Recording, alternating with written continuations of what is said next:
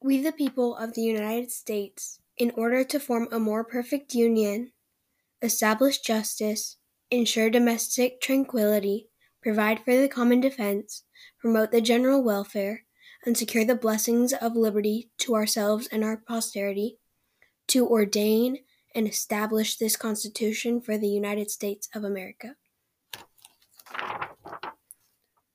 The purpose of this document was for explaining the laws and telling what citizens' rights were in the country. They hoped all of their rights and goals would keep their country running for generations and generations, which it has. They want to have a peaceful community, a great court system, to provide for the military, to make sure all citizens have what they need to survive, and to have the new country together and to stay strong for centuries.